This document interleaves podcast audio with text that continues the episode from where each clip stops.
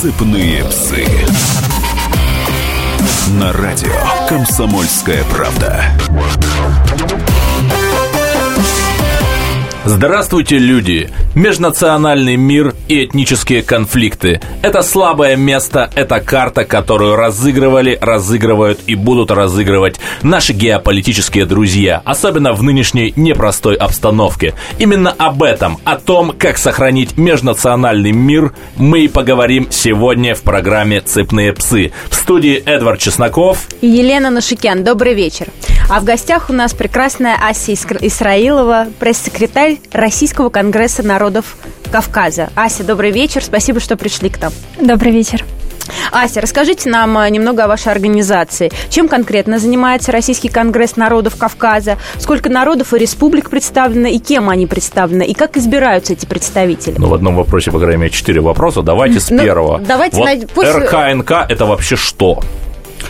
Это единственное общероссийское общественное объединение, объединяющее, объединяющее, ну, простите за тавтологию, которое представляет практически все народы Кавказа, но можно взять самые крупные этносы. Это и Северный Кавказ, все республики, это и Закавказье. Также, а сколько вообще на Кавказе народов? Ох, вот это очень сложный вопрос, потому что в одном Дагестане очень много народов народностей, поэтому... Но называют не... цифру в 150, из них в одном Дагестане порядка 50 или больше.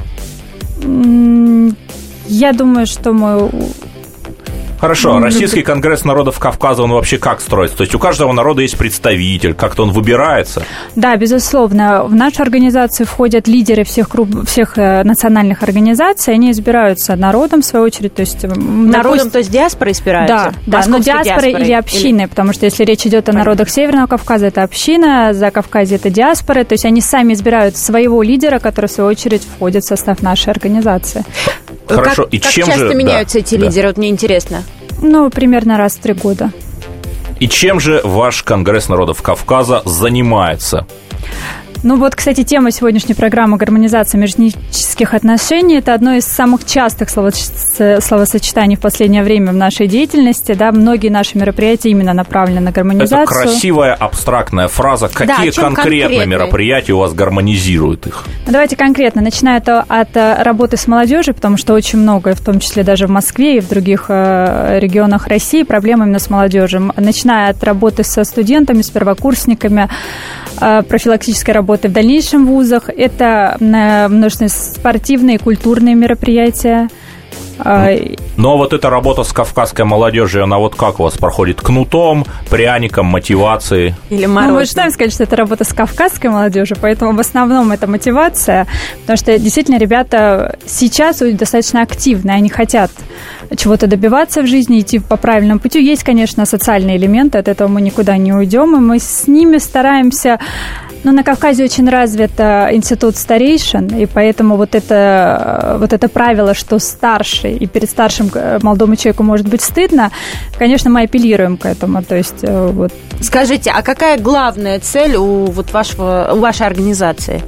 ну, очень какая? сложно выделить одну цель, uh-huh. то есть тут двойная работа. С одной стороны, цель направлена внутри Кавказского региона, то есть мы а мы занимаемся представительством интересов, защитой прав. Это одна из наших целей. Другая цель – это то, чтобы кавказцы а, наиболее успешно интегрировались в общероссийское пространство. Ася, вот можно идиотский вопрос задать. А вот где ваш Конгресс народов Кавказа был во, во время погромов в Бирюлево и на Манежке, когда а я вам пацаны расскажу. туда вышли? Да, расскажите. А я вам расскажу, расскажите. кстати. Вот, ну, давайте начнем с Манежки. Давайте, хронологически. Да.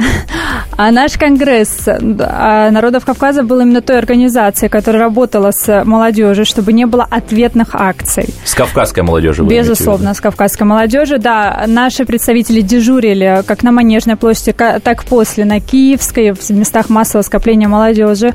И, в принципе, отправляли домой тех разгоряченных молодых людей, которые хотели выйти на ответные акции. Поэтому тут уж наша роль Хорошо, была. теперь давайте про Бирюлева.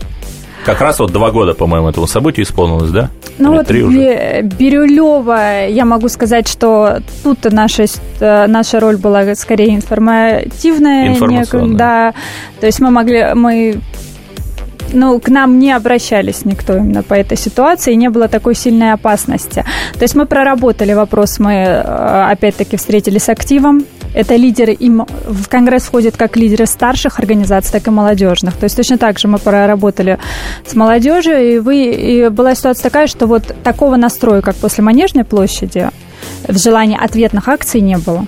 Держит Ася удар, держит, и мы продолжаем задавать вопросы пресс-секретарю Российского Конгресса народов Кавказа Асе Исраиловой. Вот за последний год, знаете, сколько инцидентов с так называемыми стреляющими свадьбами отмечено только на территории России? 213. Это только то, что попало в СМИ, да, и почему-то славяне, я не буду говорить русские, да, потому что моя концепция, что русские это мы все, я Эдвард Атакарович Чесноков, Елена Егишевна Нашикян, и Ася, не знаю, отчество Исраилова. Да, так вот, да, да, прекрасное отчество. Так вот, э, славяне на своих свадьбах почему-то не стреляют, вот, а кавказцы стреляют. И что Ну, с это этим традиция, делать? Эдвард, это традиция. Просто... Да, ну вы, ну вы? Елена, вы из интеллигентной московской семьи, вы тоже будете на своей свадьбе стрелять? Нет, конечно, я не буду стрелять на с Да. моей свадьбы и на вообще в армянских, на армянских свадьб- свадьбах не стреляют. Но э, представители Северного Кавка- в Кавказе это есть в традиции. Нет, ну все-таки на на вопрос самом ответьте, деле, да. на самом Тоже деле. есть, э, есть своеобразная традиция, но сейчас, ну как, наша молодежь, любая молодежь может искажать какие-то тра- традиции, принятые в обществе. И я не согласна с тем, что можно акцентировать внимание именно на стреляющей свадьбе. Это все-таки продукт СМИ, в частности, который был раздут. А, потому что ну, я не думаю, что у нас проблем на свадьбах там с драками, с какими-то этот э, меньше возникает на свадьбах других национальностей. Поэтому стреляющие свадьбы, да, это плохо, да, это нужно контролировать. И тут вопрос, конечно, к жесткой реакции правоохранительных органов. Согласна. И у меня вопрос, э, Ася. Ася, расскажите нам, вот как уживаются в вашем конгрессе, в вашей организации все три... э, В том числе, например, азербайджанцы и армяне. Ну, это другой вопрос. Давай к ним п- позже перейдем. А все три религии – буддизм, ислам и христианство. Ну, и, и иудаизм, конечно, И- четыре. Но Северный Кавказ, иудаизм... э, Нет, там есть таты есть, таты, Есть горские, горские евреи. евреи, да. Есть безусловно, горские входят евреи. Так как они все уживаются? Как вы уживаетесь? Очень хорошо вы- уживаются, и одна из целей Конгресса это вот представительная как раз-таки. Мы в э, конфликтных ситуациях держим третью сторону, да, и поэтому у нас все члены организации нацелены на то, чтобы никаких конфликтов ни внутри, ни в их организациях не было. И о межнациональных проблемах мы поговорим чуть позже, после перерыва. Я напоминаю, 8 800 200 ровно 9702. У, у нас в гостях Ася Израилова, пресс-секретарь Российского Конгресса народов Кавказа. Задавайте вопросы, задавайте, потому что мы это обсуждаем. Слушайте «По стране». Ведущая Наталья Андреасин.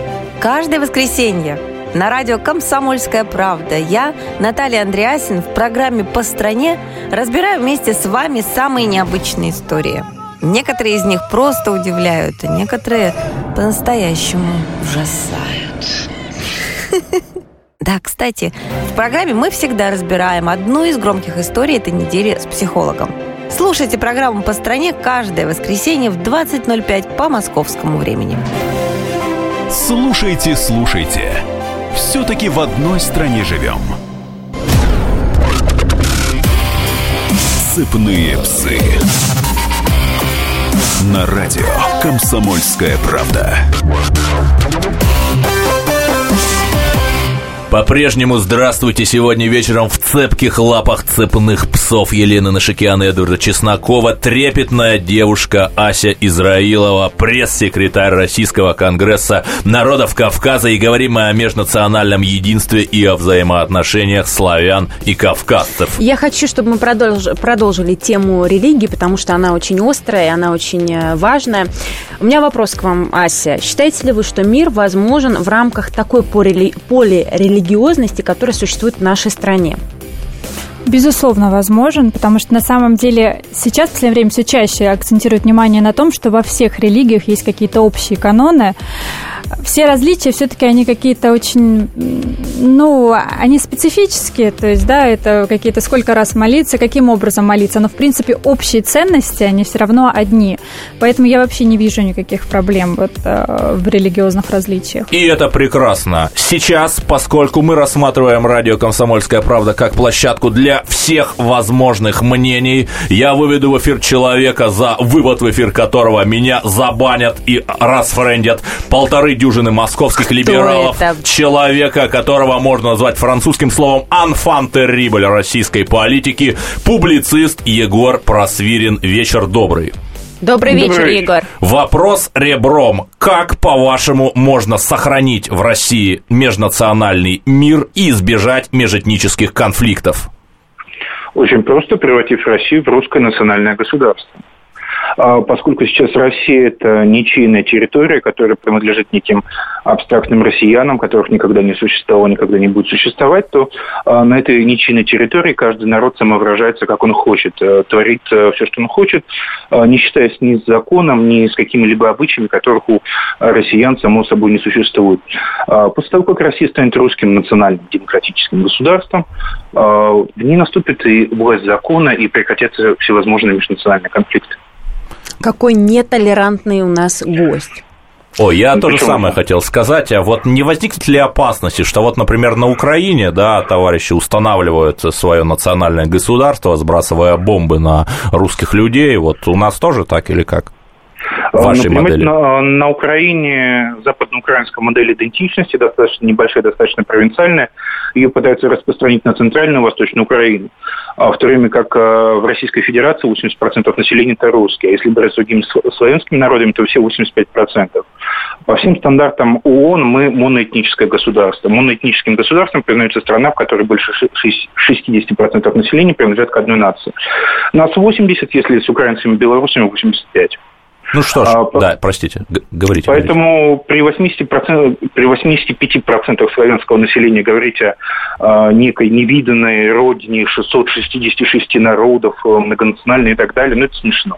Что ж, это мнение Егора Просвирина, публициста, известного в сети и не только в ней, а у нас в гостях пресс-секретарь Российского Конгресса народов Кавказа Ася Израил Исраилова. И если у вас есть вопросы, если у вас наболело что-то в части межнациональных отношений в вашем городе или наоборот все хорошо, на что мы надеемся, звоните 8 800 200 ровно 9702, Родина ждет.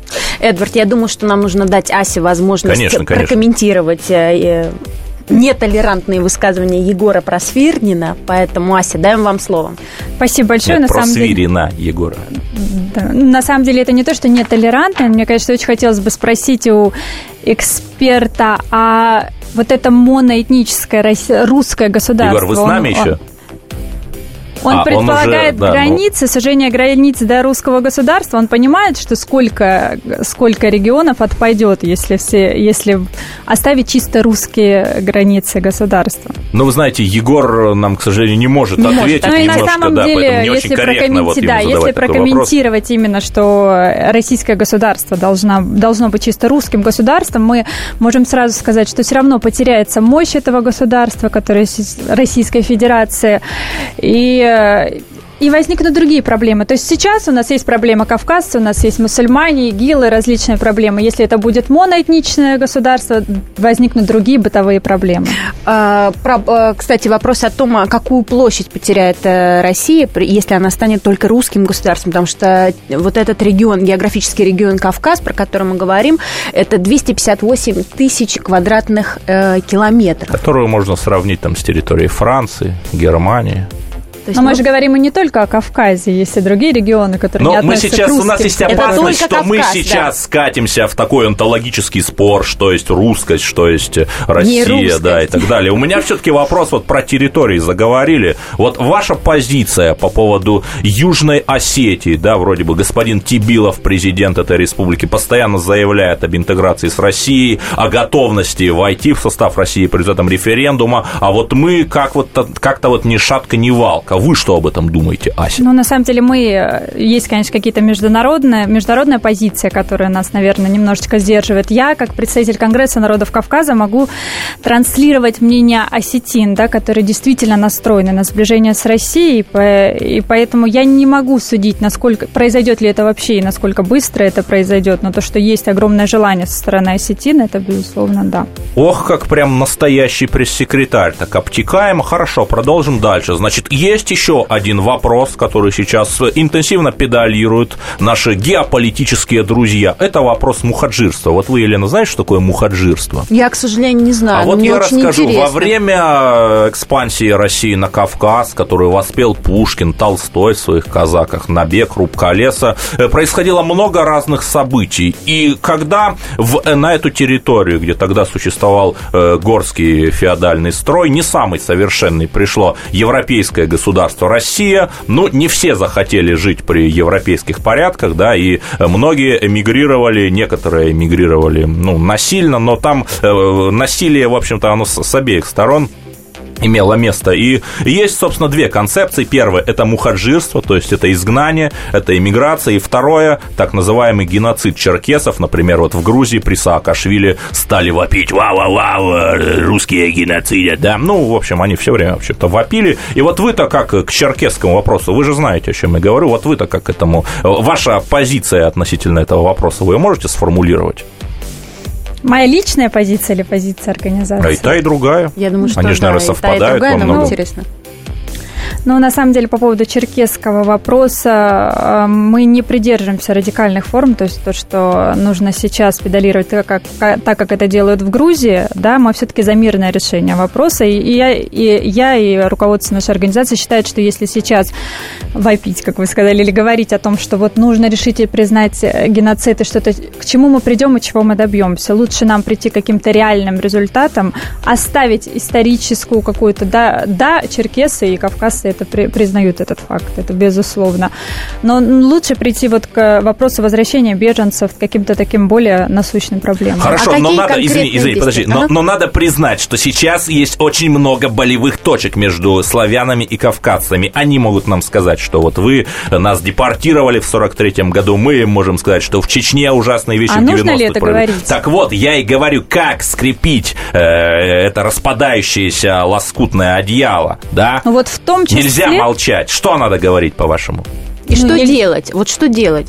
Ну, Скорее. я могу сказать, что вот когда мы, ну, тут, извините, это очень распространенное, да, мнение Говорите. по поводу СМИ, но когда я проводила мониторинг а, публикации о Кавказе, я могу сказать, что через день, если не каждый день, были какие-то сумасшедшие заголовки а, про Кавказ и про бытовые случаи с кавказцами, естественно, это формирует мнение. Вы хотите сказать, что у нас нет никаких социальных проблем?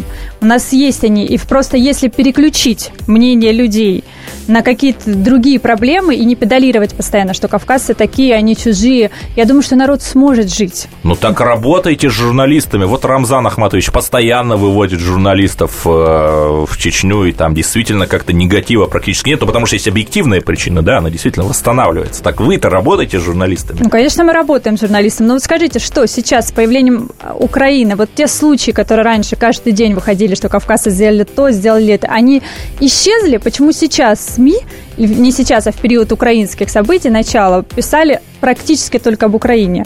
Потому Куда что когда, когда у вас есть заноза в пальце, а вам дают кувалдой по голове, у вас немножечко болевые ощущения переключаются. Да, конечно, ничего никуда не делось, но вы, мы надеемся, что вы, как Конгресс народов Кавказа, будете формировать эту толерантность, да?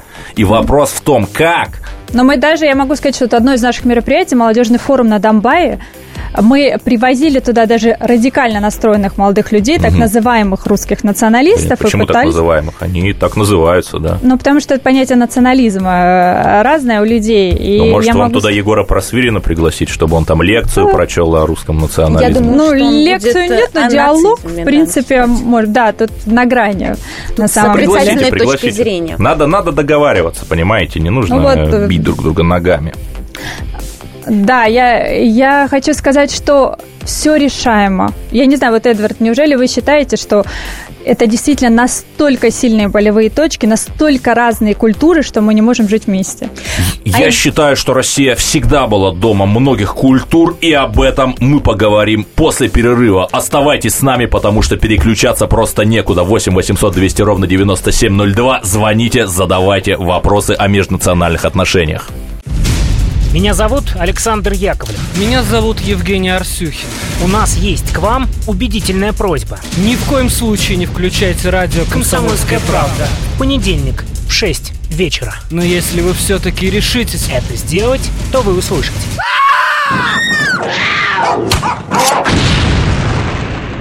Радиорубка. В понедельник. В 18.05. Сыпные псы.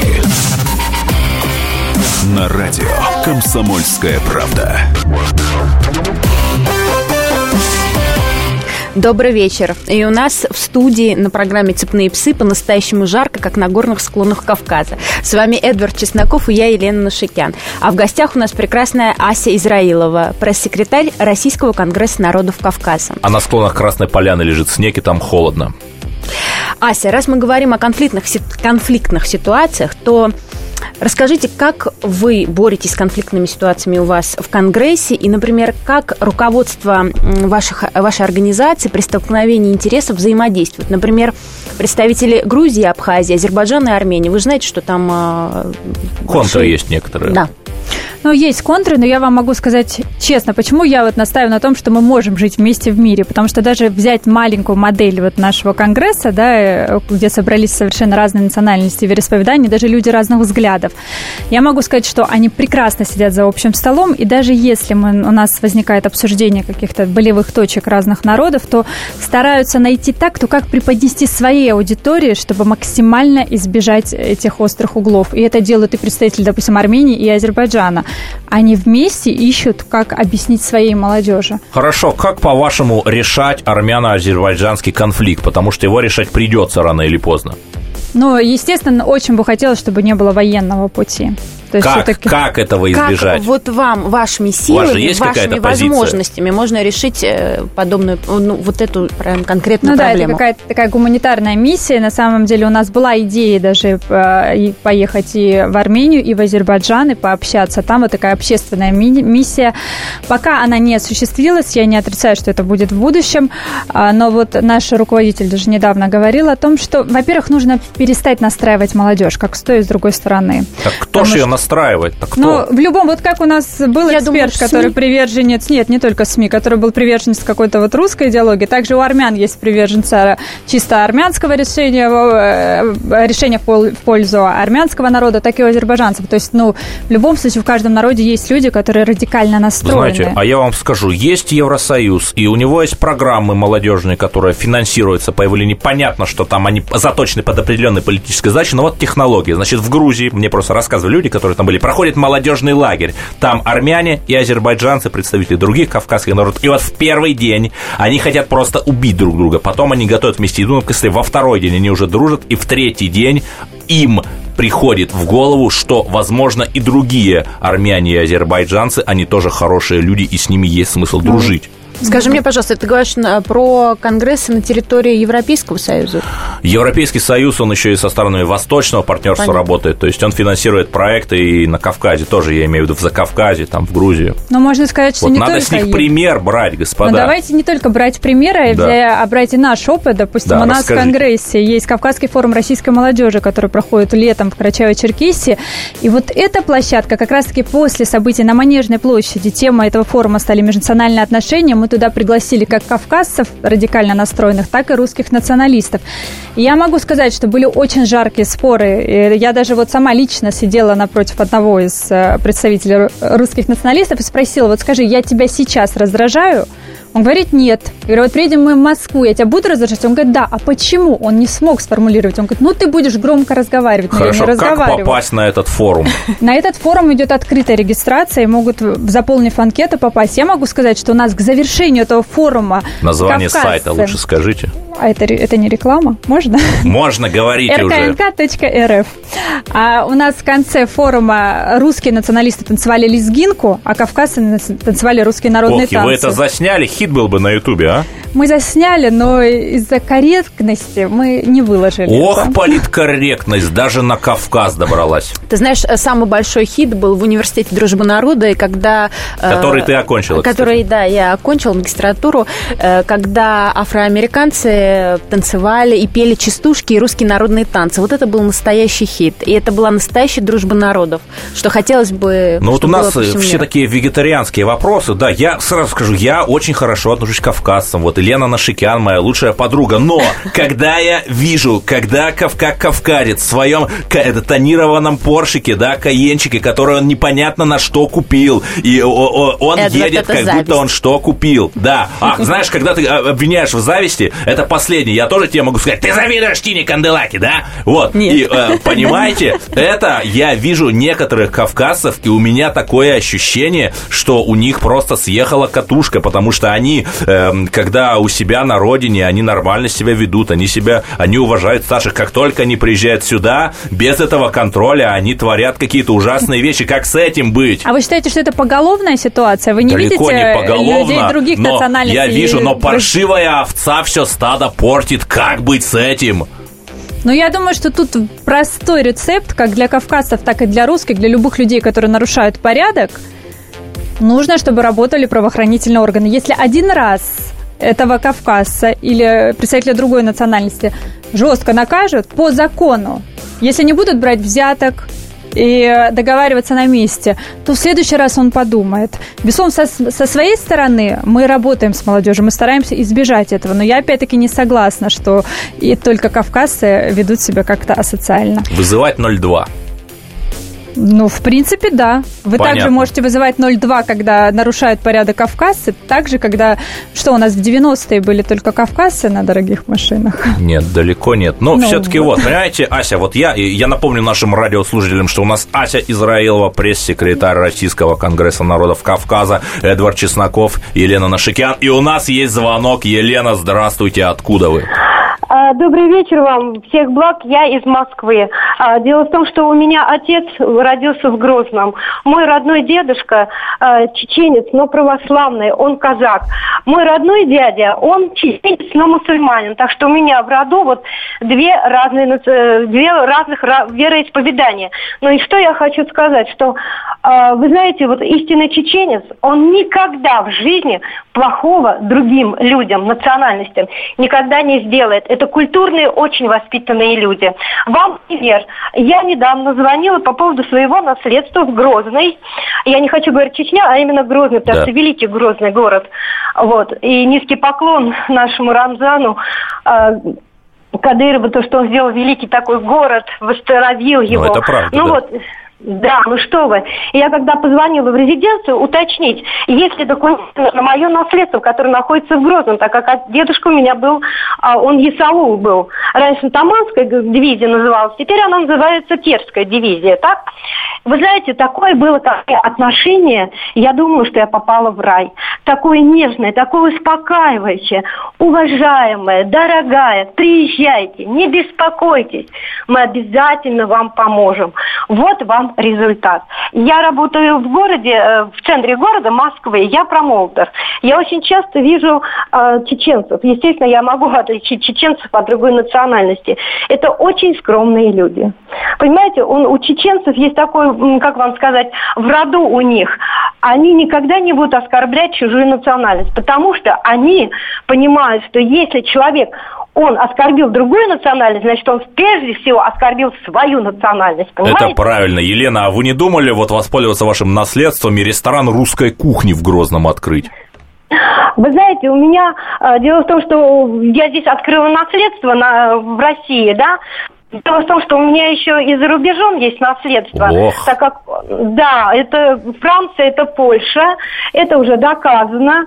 Но у меня недавно, вот 20 сентября, украли наследство. Ну, вы э, знаете, э, наследство. давайте не будем все-таки на негативе оканчивать наше общение. Вот в Да, Чеченской нет, республике, сказать, что да, есть. Чечня – это великий город. Грозный, он грозный для противных людей, то есть для неприятелей. И в то же время он нежный, ласковый город для хороших, добрых, воспитанных, культурных людей. Вы понимаете, Грозный – это вот, ну, это, это сердце Кавказа, понимаете? И как может быть сердце... быть Спасибо, плохим? Елена. Я напомню, что в Чеченской республике есть программы поддержки молодых предпринимателей, и вы наверняка можете ими воспользоваться, чтобы открыть там ресторан русской кухни. Я хотела задрать... И мы, я хотела задать, э, задать Елене вопрос, э, чтобы она задала его Асе, но Елена уже у нас не в эфире. А, я вернусь, э, напомню, тема нашего сегодняшнего эфира – это как сохранить межнациональное единство. Ася, у меня вот э, к вам вопрос. Я когда впервые была в Китае, несколько лет тому назад, я посетила Паню, Гуанчжоу и Гонконг, и я ожидала какой-то другой альтернативной культуры, потому что все-таки китайская культура, она совершенно другая должна была быть, она очень э, древняя, и я ожидала увидеть совершенно другое, то, что я не увидела. Я увидела Макдональдсе, молы, э, которые есть. Э, то есть это Америка просто под китайским азиатским соусом. Э, вопрос в том, как сохранить межнациональное единство и при этом не ассимилировать и не раствориться в другом государстве. И об этом мы поговорим после паузы. Не переключайтесь, потому что некуда. Как не пропустить важные новости? Установите на свой смартфон приложение «Радио Комсомольская правда». Слушайте в любой точке мира. Актуальные новости, интервью, профессиональные комментарии. Удобное приложение для важной информации. Доступны версии для iOS и Android. Радио «Комсомольская правда». В вашем мобильном.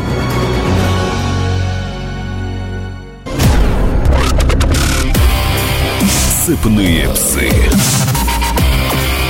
На радио «Комсомольская правда». Приветствую на вас у нас на программе «Цепные псы». С вами Эдвард Чесноков и я, Елена Шкян. А в гостях у нас Ася Исраилова, пресс-секретарь Российского конгресса народов Кавказа. Я вернусь к нашему вопросу. Напомню его, Ася, и вам, и нашим слушателям. Э, как сохранить межнациональное единство при, при при натиске вот этой при вот мультикультурной да, бездуховности. Да. Или тенденции глобализации во всем мире. И как не ассимилировать э, в культуре другого государства. Но на самом деле тут можно сказать, что вот культура, я буду говорить за Кавказ, культура кавказцев, она прекрасно интегрируется в общероссийское пространство с точки зрения, что потому что а, те адаты, те нормы, которые приняты у нас, если действительно кавказцы их придерживаются, то есть истинных норм, то они очень соприкасаются с нормами, принятыми в любом цивилизованном обществе. То есть это одни культурные ценности. У нас нет конфликта культур. Конфликта культур нету, но как сохранить вот эту э, культуру, живя... Э... Нет, ну вот симферопольцам повезло, у них Макдональдс закрыли, поэтому они там могут крымские вина развивать, виноградарство, да, а вот как сохранить? Вы знаете, в том числе, мне кажется, что у нас не хватает этого компонента на телевидении. То есть все-таки Этого вот... какого? Компания объединяющего, ага. в том числе и национального. Почему бы нам не рассказывать о народах, которые, с которыми мы живем рядом? Я уверена, что многие не знают. Нет, не ну вот есть же телеканал Спас, который смотрит там что-то около статистической погрешности. Ну, вот. это маленький. Да, это, да, я это думаю, что вот канал. есть про, на федеральном канале, допустим, программа «Мусульмане», да, может быть, ее смотрит только мусульманское население, но, может быть, в какой-то более близкий к прайм-тайму, э, прайм-тайму времени пустить программу о наших народах. Вы знаете, какой популярностью пользуются народы там о кухне? Те же многие любят Ну, к сожалению, напротив вас сидит не Константин Эрнст. И нам идут смс -ки. Я человек православный, и я поддерживаю Асю в ее вере в бесконфликтный союз российских народов. Различия между религиями акцентируются западными безбожниками, которые не верят ни во что, кроме денег. Подпись Дмитрий Москва. Хорошо сказал. Спасибо. И у нас э, а, есть еще несколько вопросов для Аси. Ася, вот я сам славянин, и я видел очень много случаев, когда славянские девушки выходили замуж за кавказцев. И я видел э, противоположных случаев, когда э, кавказские девушки выходили э, э, замуж за славян, э, я не видел. Ну, вот кстати, как Эдвард, это. у меня есть такой пример очень э, да. удачного брака, когда жена армянка, а муж э, русский по национальности. Но, конечно, Но это все-таки армяне. исключение, и вот меня, меня это как-то напрягает. Вот Но если говорить о большом Кавказе, то это не исключение. Но если говорить Но там разве именно, ну, если взять Чеченскую республику, то да, там это недопустимо. То есть есть какие-то нормы, там девушки выходят замуж только за свои То есть если я влюблюсь в чеченку, мне останется не только повезло, как да. Лиза к пруду пойти, да? Нет, почему? Э, Вы можете влюбиться в любую другую. Да, сейчас Ну, так много благо девушек. Да. Но если говорить действительно о, о представитель- представительнице Закавказья, да, очень много все равно межнациональных браков как внутри, кстати, кавказских регионов, так и с представителями других народов. Поэтому я не согласна, что это, таких браков нету. Другое дело, что народы Северного Кавказа стараются, чтобы э, поддерживать э, свой этнос. Ася, вы в Махачкале были? Была. Памятник русской учительницы видели? Безусловно. Вот вы же реализуете конкретные какие-то программы. Вот почему бы э, помимо форумов, круглых столов, которые вы проводите, это, конечно, важно, сделать, например, программу привлечения молодых выпускников педвузов в, на Кавказ, чтобы они учили кавказских детей языку любви Пушкина и Достоевского, русскому языку. Как вы на это посмотрите? Я замечательно это посмотрю. Я не уверена, что таких программ, ну, может быть, нету программ государственных. Я не слышал. Но...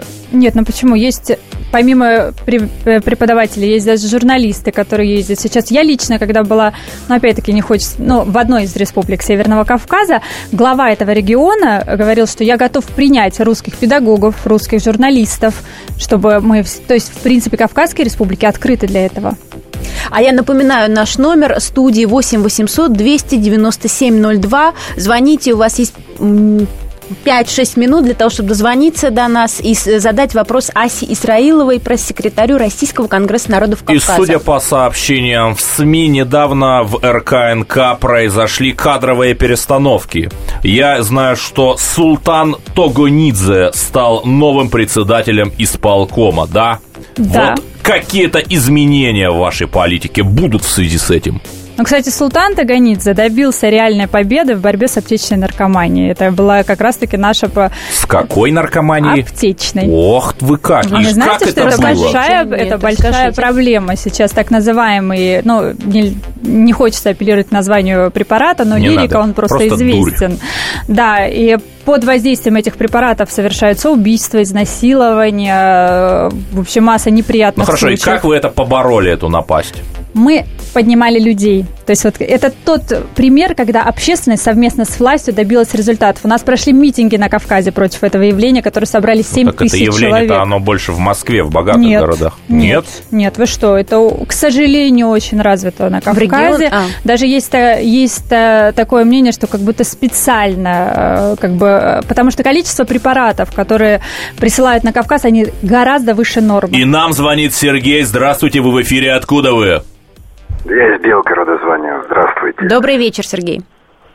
Ну вот вы знаете, вот тут Белгород, он приграничный город, здесь столько национальностей. Я собираюсь отсюда уезжать, наверное. Я русский, ну как русский, чисто русский, по крови.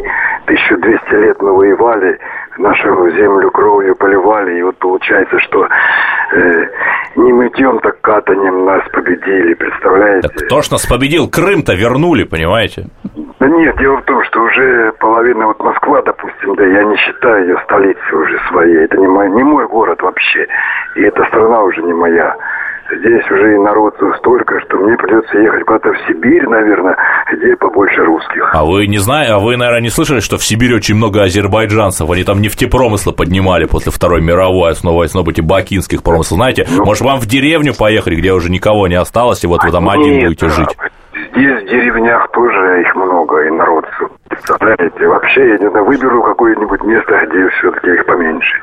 Сергей, а расскажите, а что вам конкретно мешает и что вас э, заставляет... Что раздражает? Раздражает, и что заставляет А, вас переезжать в другой А, город, другую? Ну, вот, вот, допустим, сейчас уже они, и раньше их не было, допустим, в, в силовых структурах. э, Сейчас Они уже это кто? Под- и, Скажите и- конкретно. и народ, и народ. Нет, но э, поз- позвольте, Феликс Эдмундович Поляк, значит, этот э, Лаврентий Палыч Берия, кто Мингрел, этот э, А Иосиф вот- Виссарионович, да, Грузин. осетин. Ну, Да, осетин. Да, да, да, вот именно что э, его коммунисты, они и уничтожают русское население. Ну а как же вот Ларис Меликов, царский генерал, э, армянин, который присоединил много земель к России, понимаете, всегда было. Семен там были- Бекбулатович, да, при Иване Грозном такой деятель. Всегда это было. При царях единицы были, а сейчас, представляете, наплыв, наплыв, это ужасно. Скажите конкретно, что вот вас раздражает и что вам мешает э, жить в- многонациональном городе Ну, Белграде, как- допустим, Белгороде, Белгороде. Белгороде? Допустим, сейчас с Харькова столько понаехало, что это ужасно просто. Украинцев этих, и не знаю даже, что тут делать. Ну так слава богу, что еду. Значит, э, кров мы им даем, понимаете? Но у нас сегодня э, крайне нетолерантные звонки в студии. Тема горячая. А я напоминаю, что Ася Израил Исраилова, пресс-секретарь Российского конгресса народов Кавказа. И я, как всегда, на романтической ноте хочу закончить нашу агрессивную программу. На творческой. Да, на романтической творческой ноте. Нашу Лирической. Вот Лирической. нашел я. Да. Спасибо, Эдвард. Ноте я хочу закончить нашу программу программу «Цепные псы». Ася, расскажите, нравится ли вам поэзия? Что вам нравится из русской поэзии? И могли бы вы нам что-нибудь почитать? А, безусловно, мне очень нравится поэзия. Я даже могу сказать, что в школе я участвовала в конкурсах Начинайте, чтецов. у нас осталась минута. А можно я о Кавказе тогда? Вот давайте, давайте. Вот одну э, фразу. Мне все народы очень нравятся, и трижды будет проклят тот, кто вздумает, кто попытается чернить какой-нибудь народ. У меня мурашки по телу. Спасибо, прекрасное Ася. стихотворение. Я еще, насколько я помню, у Расула Гамзатова есть чудеснейшая лирика. А вы слыхали, как чеченец полюбил армянку? Вот удивительная вещь. Дорогие друзья, это Елена Нашикян. И Эдвард Чесноков. И Ася Исраилова, прекрасная пресс-секретарь Российского конгресса народов Кавказа. Позвольте мне банально завершить. Давайте жить в мире, ибо тысячи лет мы жили в мире и это должно продолжиться, ибо мир между народами – это залог процветания. До следующего четверга. Мы любим вас всех, наши слушатели. Все проблемы ему по колено. И по пояс любые критики. По плечу разговоры с теми, кто по локоть увяз в политике. Политика в России – это не только скучные речи и предсказуемые выборы. Политика в России – это еще и яркое шоу. Это и схватка не только идеологии платформ, но и характеров и личностей. И потому программа о политике должна быть бескомпромиссной и жесткой, потому что веду ее я, Александр Гришин, политический обозреватель «Комсомольской правды». Политическое шоу «Руки по локоть» с Александром Гришиным. Слушайте каждый вторник в 16.05 по московскому времени.